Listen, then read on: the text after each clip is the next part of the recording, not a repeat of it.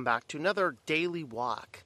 I want to revisit a topic I've talked about in the channel before. I'm pretty sure I have anyway, and that is the idea of uh, I pulled this off in Adventures in Odyssey, and it's the idea of being a contemplative amongst the world's chaos. And that was a phraseology used in the episode on Telemachus. Of course, Telemachus was a real person, a real monk, and his martyrdom meant that no more gladiatorial games were ever held in the Roman Empire. So, of course, in the uh, gladiatorial games was this violent spectacle, and people, you know, they started out as you know men versus animals, and basically just a, a bloody battle. Could could a soldier take out a, a lion and stuff like that? But then, of course, when Christians fell out of favor, they were captured, rounded up, and then they were thrown pretty much helpless into the arena with a bunch of soldiers. Talk about cowards. And uh, they were basically slain in the gladiatorial games. And um, Constantine, when Constantine came out uh, in the 300s and conquered Rome and basically turned it into a quasi Christian nation, uh, basically all persecution of Christians ended. Uh, the uh, Christianity was now openly practiced, and people were then able to uh, basically worship freely. Of course, that also meant that uh, some people were forced, uh, foisted into Christianity without wanting to, and there's always a problem there. and so, um, basically, for uh, quite a long time, about about 50 to 75 years or so, the gladiatorial games were thus banned. But after the death of Constantine and the the man the the uh, the human nature of man came back into the the world, then uh, people started up the gladiatorial games again. And it was under the Emperor Honorius, uh, Honorius, I think is Honorius, uh, however you would pronounce that. It's H O N, uh, Honorius, um, who was quite young at the time. Um, this is the period of time when the battles uh, were coming in between the Goths and uh, the Roman legions, and when the Roman flanks were starting to sometimes get weakened, well, they ended up winning a battle against the Goths and capturing a lot of people. Right about this time, Telemachus, who was a monk, now you have to remember that the monks were people that excluded themselves from all society. Uh, the monastic community started around the time that Romans got into the wars after the time of Constantine because they thought, hey, uh, God would not want us in battles, He would not want us to killing anybody. And basically, the idea is is that uh, they were the they were the the first early pacifists who would say, well, Christianity uh, has there's no place in war.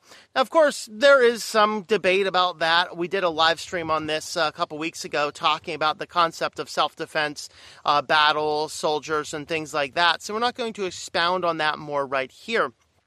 But suffice it to say that this was a community and a group of people who uh, would go out and uh, basically they would say, Well, I don't want to have part of the world and the wars and all this kind of stuff. So they would isolate themselves into communities. And the, uh, the people inside of those communities, they would. Um, uh, they would basically uh, isolate themselves from the rest of the world. They would do their basic chores. They would go ahead and do their um, their prayers, their meditations. Basically, they were becoming spiritual giants as far as knowledge and maybe discipline of spirituality was concerned. But the problem is they weren't passing that on. And there's more of a problem with that than there is with the soldiers in the wars because our call is the Great Commission. We are not saved to isolate ourselves from the rest of the world and never see anybody again as we engage in the spiritual disciplines of reading our Bible, fasting, and praying. Those are all good things, but Christ did not live his life in those. He used those to build up and bolster his ministry to the people. And so getting out amongst the world is definitely something we have to do. And so Telemachus takes this, uh, he's recognizing that, that even though he is in this compound that he's earning the, the best spiritual disciplines in the world. But at the same time, he's looking back and saying, I just, I just don't feel it. I don't feel what's going on here. And so, uh, what he opted instead to do is say, I'm going to go out and, and learn about what this is. And in the episode, I don't know if this is factual or not, but in the episode of, of Adventures in Odyssey, as he talks to his father of the monastic community before leaving, he says uh, to him, uh, You have to be a contemplative amongst the world's chaos. And so, with that, he decides to take a pilgrimage to Rome. We, this is but the part going back to the factual parts that we do know for, from history. And a lot of his story is recorded in Foxe's Book of Martyrs, if you'd like to read a little bit more about it.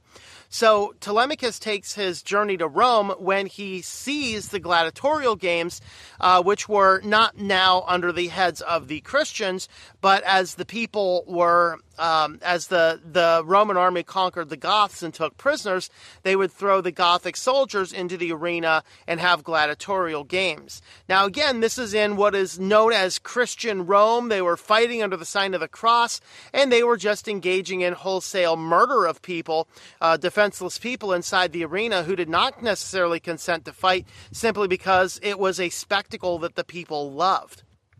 So in these last games, Honorius was up there in the box watching the gladiatorial games as everyone else was watching the gladiatorial games.